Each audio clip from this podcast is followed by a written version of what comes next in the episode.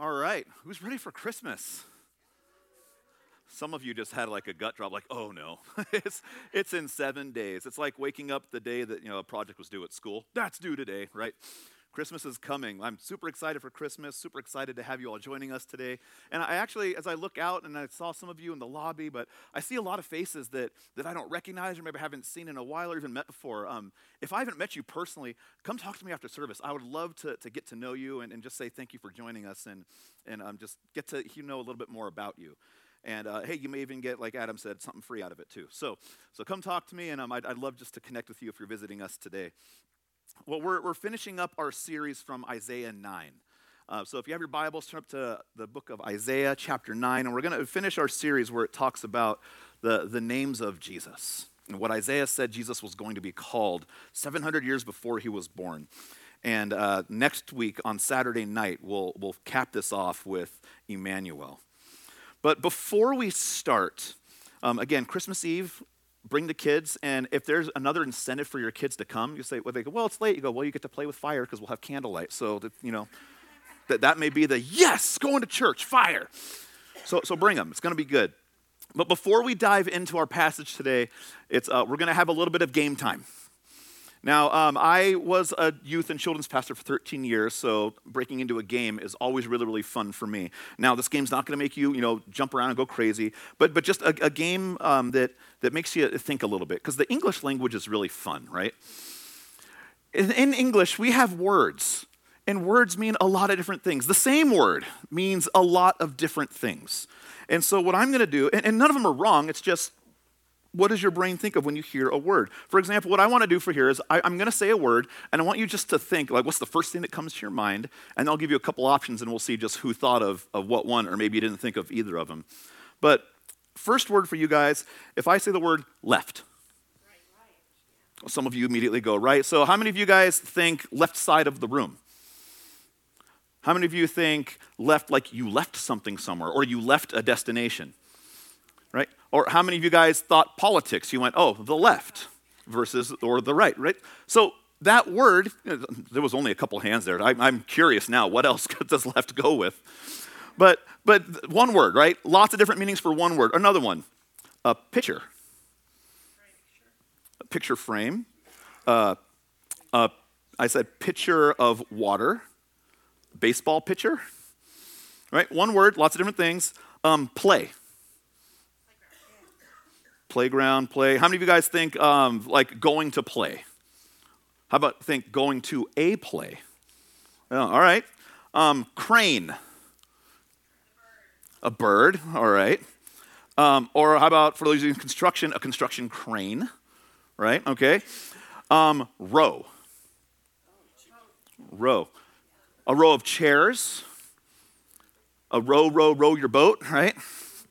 Um, or uh, how about the last one, nail? Nail. A hammer and a nail, maybe um, a, a metal nail or your fingernails maybe. So, so words can do that a lot, right? We, we hear one word and it has so many different things. And I love that anytime I said one of those words, I, I, could tell by some of the responses or just other looks like, oh, I was thinking of this or I was thinking of that. But that's, that's what makes English so fun right? All these words or confusing it oftentimes. But there's a lot of factors that, that go into what the word means. Your culture, how you were raised, the current environment you're in right now, all of that plays into how you perceive a certain word. Now, today we're going to look at a word that around the world means many different things. Lots of cultures say this one word. They all say this word, but the definition alters depending on where you are. But I love that no matter how much this definition alters, when we look at this word in the context of Isaiah, they all come together and mean something absolutely incredible. So, quick recap in Isaiah. We, have talked about wonderful counselor. We've talked about what it means when, when he said, Jesus, this coming Savior is going to be the mighty God. He will be the everlasting Father. And then the last one he refers to here is the Prince of Peace the Prince of Peace. Now, peace, I looked up the word peace a lot. And what, what does peace mean? What does peace mean around the world? Because I think if you say peace for, for one person, it could mean something totally different for somebody else. So, what is peace? Now, I learned a lot about this. Peace around the world. The Piro tribe of the people in Peru, and I'm not going to pronounce these all correct, I'm just going to say it like I know it, so just follow me. But the Piro tribal people of Peru, the word peace means the well arranged soul. The well arranged soul. Now, this one, the Zacapalaxta, yep, of Mexico, peace means completeness.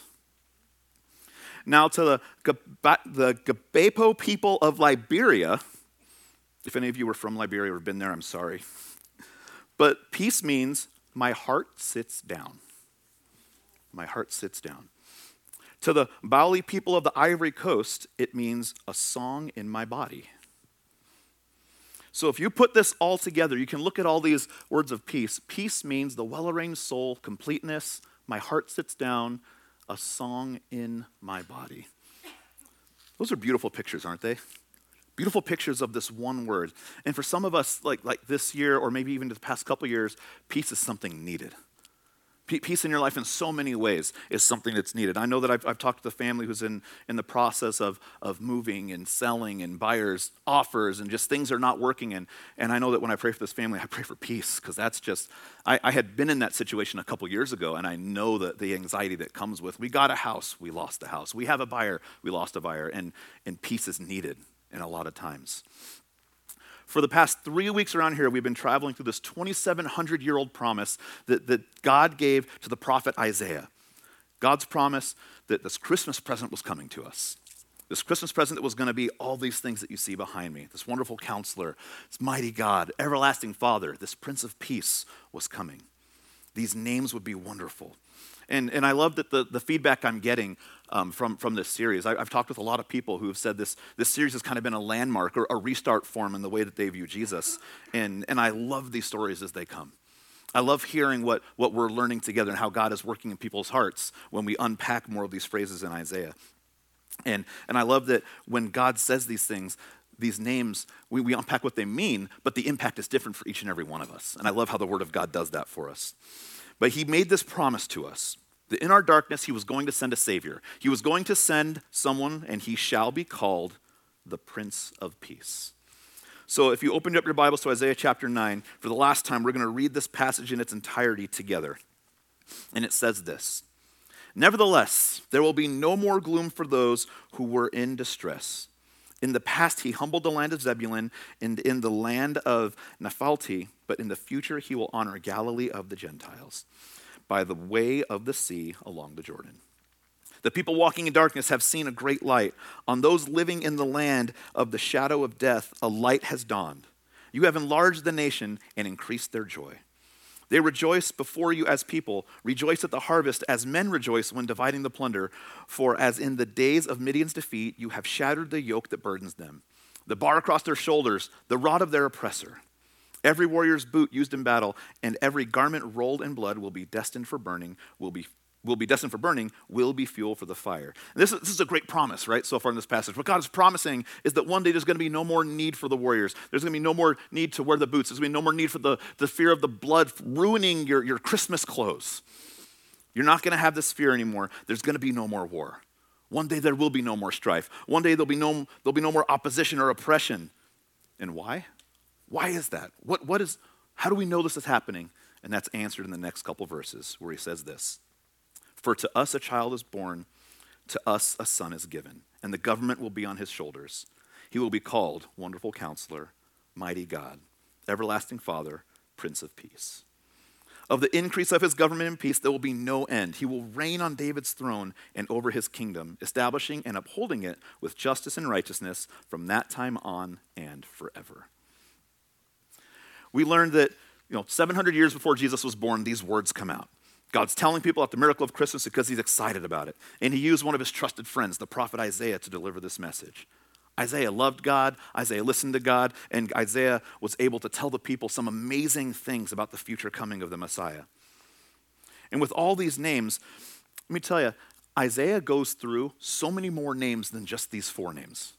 Isaiah goes through so many things, and to help you see um, more of the, this big picture of, of, God, who we get to worship, I'm going to I'm gonna list out some of these names for you that Isaiah goes through, which are beyond just these four.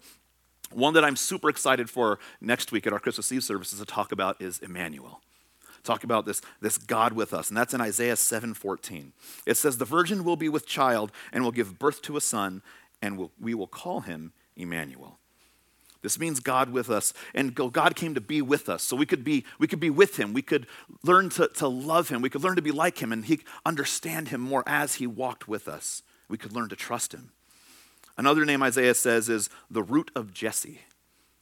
The root of Jesse, and that may seem a little a little bizarre, like the root of Jesse because you know root you think plants you know one of those words right and what does what does root mean um, i think root beer because i love soda but god tells us in isaiah 11 that the Messiah will be born as a root on the family tree of a shepherd who lived in Bethlehem.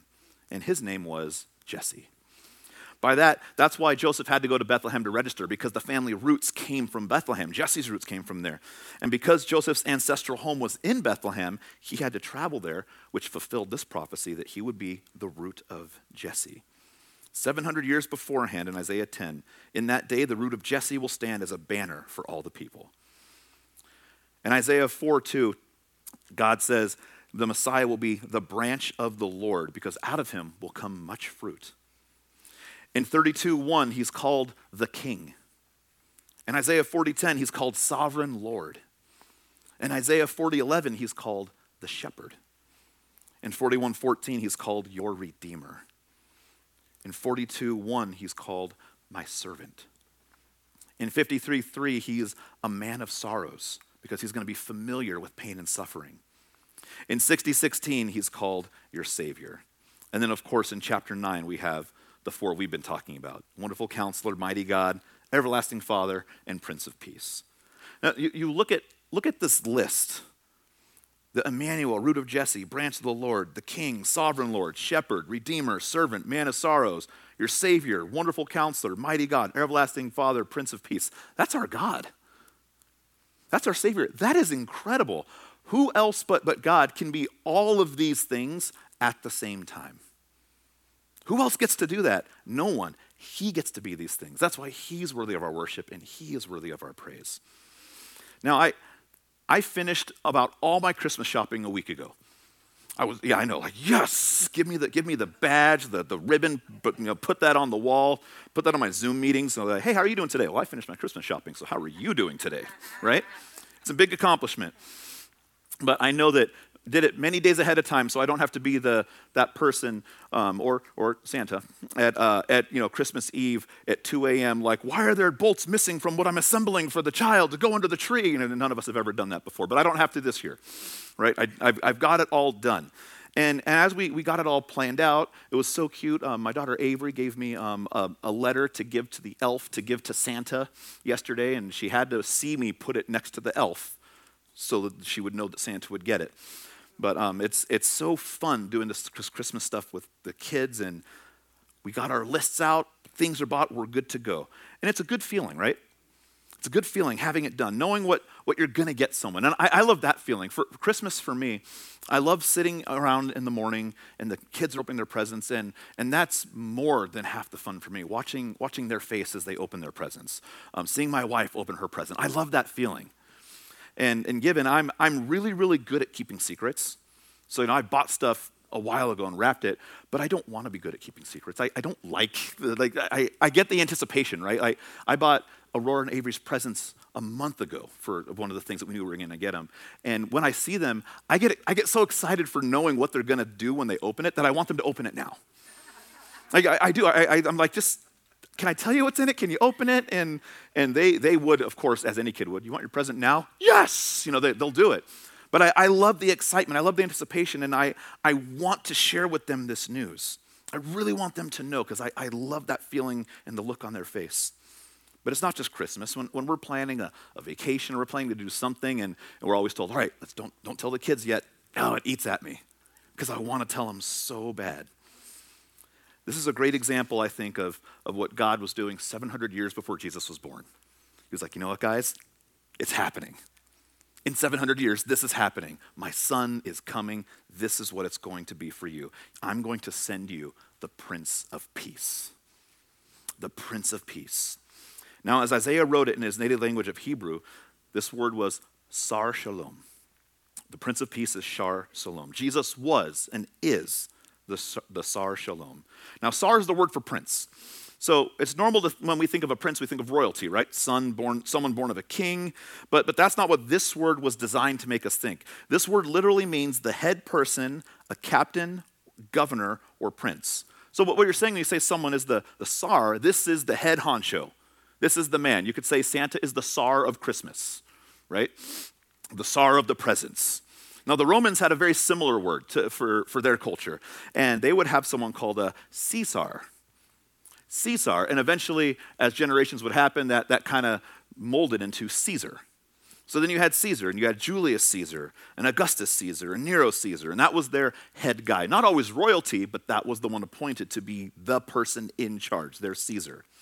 Now, until the Bolshevik Revolution, the Russians adopted the same title for their head of state. They called them the Tsar.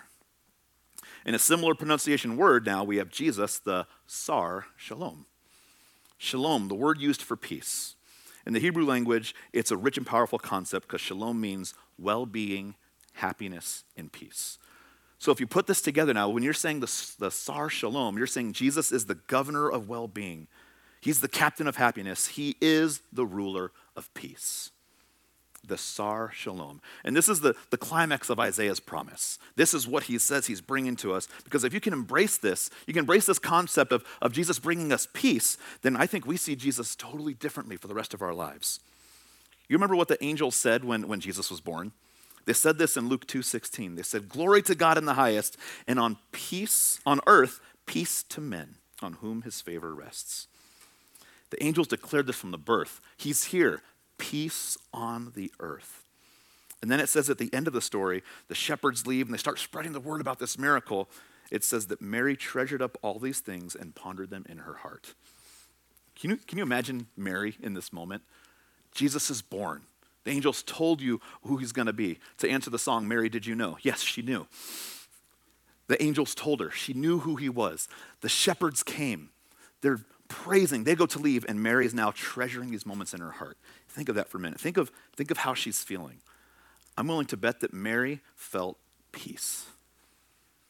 Mary felt this peace, a sense of well being, a sense of happiness, a sense of health. The baby was here, the Savior was here, the angels were right, everything is going just as they said, and people are already now celebrating the birth of Jesus. There is peace here. And I love that Jesus brought peace in a number of ways, but the incredible first way, the very first way we see Jesus bringing peace, is simply by being born. Jesus at his birth, from day one, brings peace. Bible says that, that for the next 30 years, Jesus spends that time growing up as a human body would do, lives a normal life being a human. He starts being able to, he gets all these things, ways that we can identify with him was that he was not just fully God, but he was fully human as well. He experienced hunger, he experienced tiredness, he experienced disappointment, he probably experienced the family squabble, right? These, these things happened. He learned a trade, he was a carpenter. He earned a living, made friends. There were probably birthdays and relatives. Like he, he got to experience all these things growing up. But of course, the bummer was if you were born on Christmas, then your birthday is overshadowed by his. Right? So he the ultimate birthday party was Jesus' birthday party. He's kind of a big deal, hard to compete with. But simply by being born, simply by being born 2,000 years ago, he brought to the world what they had been longing for for hundreds of years they longed for peace, and he brought that joy. He brought the celebration, and he brought an overwhelming peace to those around him. And the angels made this proclamation as part of King Jesus' birth announcement, right? They're bursting at the seams. They fill the sky in a multitude, and they say, He's here, glory to God in the highest. And in the midst of their excitement, it's kind of that, that, that oxymoron, right? You don't think of peace with people, you know, singing and proclaiming, but that's what they say in this huge announcement. He's here, peace on the earth. That is a huge claim. They were witnessing God's plan of redemption through Jesus. And this announcement was an ultimate invitation, especially for the shepherds right there. Come and see. Come and see this peace. Come and see what God has promised, and you get to be the first ones to embrace this. He arrived to take away the sins of the world and bring peace to all who believe in him. And this invitation to become one of those, it's as the angel said, those on whom God's favor rests. It wasn't just for the shepherds. This invitation to be full of this, the full of this peace, to be one of whom God's favor rests, this is an invitation for all nations. It's an invitation for all people. Every, every person, every home, every culture, every persuasion through belief in Jesus gets to be on one whom his favor rests, one who gets to be filled with his peace. God doesn't look at people and just say, You're my favorite, you're my favorite, not your peace. This is for everybody. We all get to be a part of this. His desire is that all get to come, all get to experience his son and be filled with what he came to offer. And I love that the angels didn't make it to, they didn't appear to a group of the wealthy. They didn't appear to all the kings and queens and everyone in the lands across the world. Where did they go first? They went to the shepherds. They go to this lowly group of shepherds, people who didn't live in peace. Their job literally was protecting the lives of not smart animals. It can be a stressful job. And on top of that, when you're protecting animals who don't even know how to care for themselves half the time, you're dealing with the, the predators to those animals, and you're dealing with the ridicule of what came with from being a shepherd in that time. You had a smelly job. You were superstitious. You were the outcast. You were the people that you were the group of people that people talked about, and they weren't afraid to talk about you in front of your face. This was who the angels come to first and say, Peace on the earth.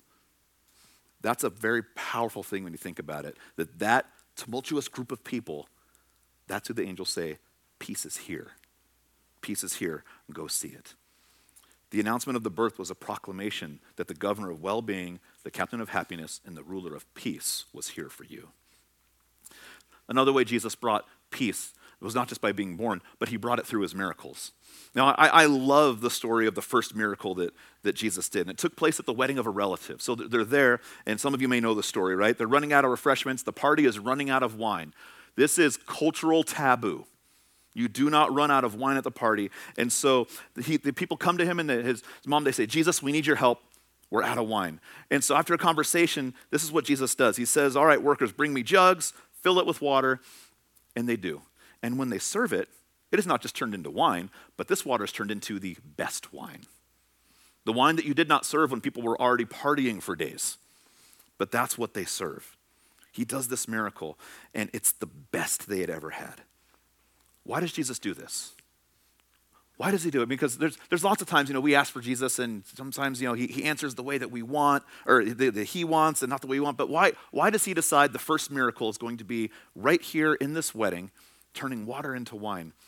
And I think one of the reasons he does it is because it is a way that his first miracle done is not just showing the power of God, but he brings peace to what could be a very disastrous situation.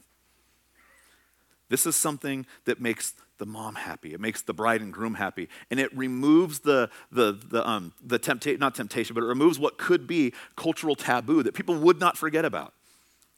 Let's face it, we've all been to a wedding and we can remember things at weddings. We remember maybe the one relative who got really crazy at the wedding, right?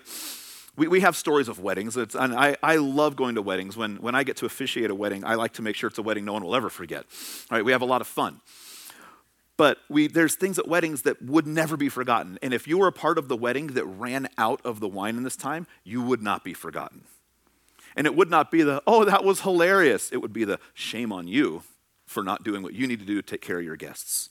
When Jesus does this miracle, the recipients of this wedding, the, the family, they are given peace from what could have been a devastating moment in this, their new life together. His miracles brought peace. Another way Jesus brought peace is with his words. The very words of Jesus bring peace. In Matthew, we find Jesus on a boat with his disciples, right? Again, another common story, but, but I love the words of Jesus on here. As they're traveling, this boat is getting tossed and turned. And, and the disciples, they're, they're, some of them are fishermen. They know what it's like to be out on a storm. This is not new territory for them, but this boat is getting so tossed and turned that they are freaking out. Stuff is going overboard. What are we going to do? We're going to die. The boat is getting rocked. The boat's going to break. This is the end of the line. So they go to find Jesus. And where do they find Jesus? Sleeping. I don't know if any of you guys are light sleepers, but Jesus had to be a pretty heavy, comfortable sleeper because that boat was going nuts. And if they're screaming and panicking and stuff's getting tossed overboard, to go down and find Jesus just sleeping is incredible. Jesus was at peace, he was all good. So they go to him and they, in a panic, are asking him, What are you doing? This, this is it. We are done. This boat's going down, Jesus. We need help. And Jesus, he gets up. He's like, Guys, come on. You got to have faith. And if, have you ever been woken up from a deep sleep? What do you, what's your normal reaction to the person who wakes you up from that deep sleep? It's not a good one. But you know, right? But Jesus, Jesus tells them, like, you got to have faith. And he goes up, and the words he says, he looks at the storm and he says, Peace, be still. Instantly, the storm stops. Disciples are amazed. There is a resounding peace. The next passage talks about them landing. I like to think Jesus kind of looked at them and said, You happy? and went back to sleep, right? But he gives them peace. The very words of Jesus command peace. Another kind of oxymoron. Have you ever commanded someone to be peaceful? I think, I think, I think that the phrase that does not do anything it's designed to do, and husbands, if you've said this to your wives, you know it calm down. It doesn't calm anybody down, right? Or if you look at someone go, relax. Does that person typically relax in response? No. But Jesus' words commanded. He commanded the water and the storm, peace. And it immediately replied. It responded and it was peaceful. It had the effect on the storm and the water. And not only does it have that effect on storms and water, when Jesus looks at our problems in our life and he looks at us and says, peace, he can command peace into our lives when chaos hits, when stress takes over, when, when the election didn't go the way that maybe we wanted to, or you're wondering what's happening in the country, what's happening in my world, my house, my life, you can be overwhelmed. But I know that me personally, when I, when I open up my Bible and I see those red letters, I see the words of Jesus, man, I can be overwhelmed with peace in such a great way. The last time Jesus gave a formal talk, you know what he said? In John 14, 1, he says this Do not let your hearts be troubled. Trust in God. Trust also in me. So he says, Trust me. Trust me. And then he concludes it in, in verse 27. He says, Peace I leave with you, my peace I give you. I do not give you, I do not give to you as the world gives. Do not let your hearts be troubled and do not be afraid. I love some of the last things Jesus says is, I'm giving you peace. I may not be walking right here with you anymore, but I'm going to send you the Holy Spirit, and I give you peace because He is the Prince of that peace. He is the Sar Shalom. Isaiah 9 again, the last part says, Of the increase of His government and peace, there will be no end. He will reign on David's throne and over his kingdom, establishing and upholding it with justice and righteousness from that time on and forever. This begs the question, right? How can that be? How, how can that be? How can, there be, how can there be no end to peace as a result of the Christ child coming? After all, there's, there's no peace in our day. I mean, we're, we're constantly, it seems like, at war. Not, not just emotional war, but literal countries fighting constantly at war. How can there be no end to his peace? And I think to understand that, we've got to understand those, those final words that he said in John, where he said, Peace I leave with you, my peace I give to you. I do not give you peace as the world gives. I think that's a key phrase right there because, again, that one word peace, depending on your culture and where you are, means so many things. But I think Jesus is talking about this totally different kind of peace that we may not fully understand because he's giving peace that is different than the world's. He's talking about this spiritual peace.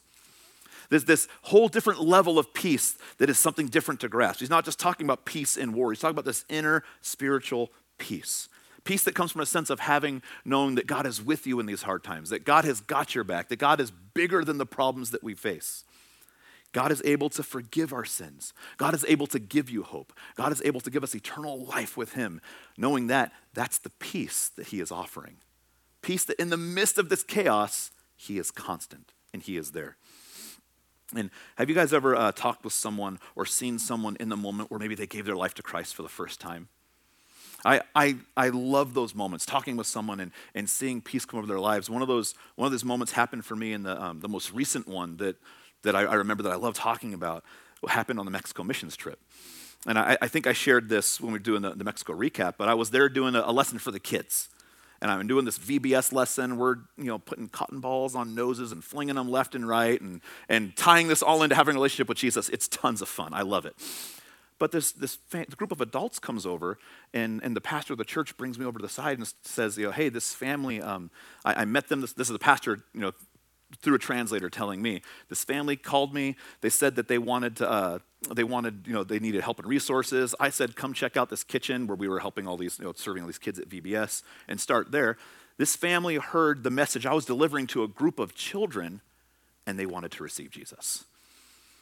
I didn't look at them the entire message. I was focusing on the kids. And I was like, I'm here to speak to the kids. And Jesus was like, No, you're here to speak to them. And I got to pray with them. All that to say, they were talking about the problems they were going through their sick child, their, their home, their life. And when I prayed over them and they said they wanted to receive Jesus, there was this joy and peace that just flooded their lives. And it was so cool to see. And, and when, you, when you see this in a believer or someone who, who becomes a believer, it's, it's awesome when you say, wow, they realized there was something different they were looking for. They weren't just looking for financial help. They weren't just looking for, for the things and the stuff. They were looking for something so much bigger than what the world has. And when they say, I just want peace in my life, they weren't even thinking of the peace that Jesus brings. But when they experience that for the first time and you see the look on their face, it is an incredible moment. Something you say, only God can do that. Only God can bring that peace. And I think we, we fall into that so much as a culture sometimes. You know, we, we get to, we look around and say, you know, what, what do I really want now? What would bring me peace and joy? And sometimes it translates into trinkets or the new toys or the, the Christmas list. But what we're really looking for, what we really need inside is that shalom, that peace that God can give, that, that well being, that happiness and joy that God says, I'm the Prince of Peace. I get to give this to you. Nothing in the world can give this to you. I get to give this to you. And people have been making this decision for thousands of years. Thousands of years. This is what God promises people that He would deliver the Prince of Peace. And I know that when I bow down before God, that peace overwhelms my life. And He's the only one that can do it. For 20 centuries now, 20 centuries, people have heard the words of Jesus, seen the red letters, seen that He is the Prince of Peace, and people have been giving their lives to Him. And I tell you, it's working. It's working. This is one of the things that I think Scripture talks about that we can maybe, maybe not understand fully, but when we look at this, this invisible government that it talks about, the government will increase. This is how the, his government increases. People submit their lives to him. When Isaiah talks about that, the government is increased how? You submit your life. This is not a worldly government. This is the governing rule of Jesus. You submit your life to him to get that peace. This is like an invisible government, right? The reign of Christ over the people. And you know what that's, that's kind of called now? It's the church. The church. We get to come together as a church. And what's, what's crazy is the church is the, the church, the capital C, big church. This is the largest organization in the entire world. The church. And when you're involved in a healthy church, a church that shows the love of Jesus, that, that loves their community. When you're involved in that healthy community, you come to a large group meeting like, like here, or a small group meeting, and, and you're growing in this relationship with each other and with Jesus. This is where you get to be a part of the peace that is offered through obedience to Him, and you see His government start to rule and reign over your life. The Bible says that, that currently Jesus' government, it increases one life at a time one life at a time as, as any individual submits their life to him, but also predicts that one day Jesus will return and his reign is not just going to be a spiritual one. When Jesus returns, his reign, that's when it now merges with a spiritual one and a very physical one. In the future, he will restore nature and rule the earth. He will restore nature and rule the earth. And, and I want to read this passage to you in Isaiah 11 6. And it says this. And as I read this, I'd like to invite the worship team to come join us, join me on stage. But Isaiah 11:6 says this: "The wolf will live with the lamb, the leopard will lie down with the goat, and the calf with the lion, and the yearling together, and the little child will lead them. The cow will feed the bear, the young their young will lie down together, and the lion will eat straw like the ox. The infant will play near the hole of the cobra, and the young child put his hand in the viper's nest." They will neither harm nor destroy on my holy mountain, for the earth will be full of the knowledge of the Lord. And in that day, here it is, the root of Jesse will stand as a banner for his people. The nations will rally to him, and his place of rest will be glorious.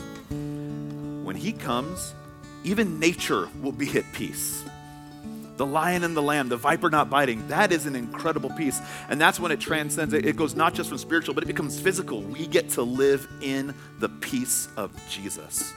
And that is going to be wonderful because we know that He is the Sar Shalom. He is the Prince and the giver of ultimate peace. Today, if, there's, uh, if you notice on your uh, chairs, there are communion cups. And what I'd love to do is uh, kind of seal our time of this, this passage in Isaiah, uh, taking communion together. And I, I think it's fitting that as we go through the names of Jesus, we, we know that not only are we, we celebrating what Jesus came to do, that, that he was born on Christmas, but ultimately that he will come again. And the scripture says that when we take this, we are proclaiming that not only what he did for us then, but we are proclaiming this every day until his return. And so I want to invite you now to, uh, to stand with me. Let's take this together. I'm actually, you grab me there. But as you, uh, as you take this, peel back the top layer. To take the bread out. And in Scripture, when Jesus was having his, uh, the Last Supper with his disciples, he was telling them what this meant. And he took bread, something so common in that time, something that every household had, a very not extraordinary item, but he said, We're going to do something very extraordinary with this. When you take this and you eat this, remember, this is my body, this is broken for you. And they didn't fully understand what he was talking about, but we do now. And so when we take this today, we get to remember, Jesus, this is your body that was broken for me. It started on that Christmas day.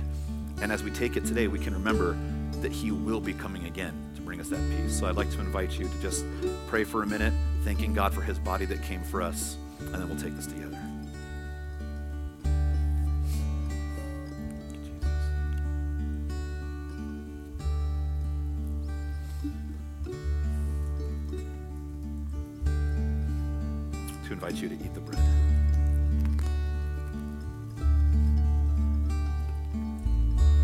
Peel back the top layer of these cups, Jesus took the, the wine and he said, This is my blood shed for you. Only the blood of Jesus could wipe away our sins. The blood of sacrifices of the Old Testament talks about sin, but that, that covering sin, but Jesus' blood was different. He was the Lamb of God. He was the perfect sacrifice. And his blood didn't just cover sin, his blood wiped the slate clean. And he said, This is my blood shed for you. So again, let's take a minute on your own just to have a moment where we thank God for the, his perfect blood, his perfect sacrifice. All while remembering that while we do this today, it's not just because of what he did, but because of what he continues to do and that he will come again. So take a moment and pray as we remember.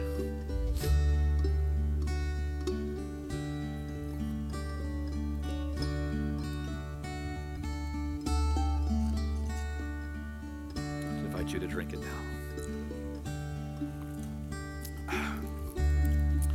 Father, we thank you so much for, for today. I thank you for this season. I thank you that you are the Prince of Peace. God, I thank you that in the, in the midst of chaos, your words command peace. God, you give a peace that surpasses all understanding.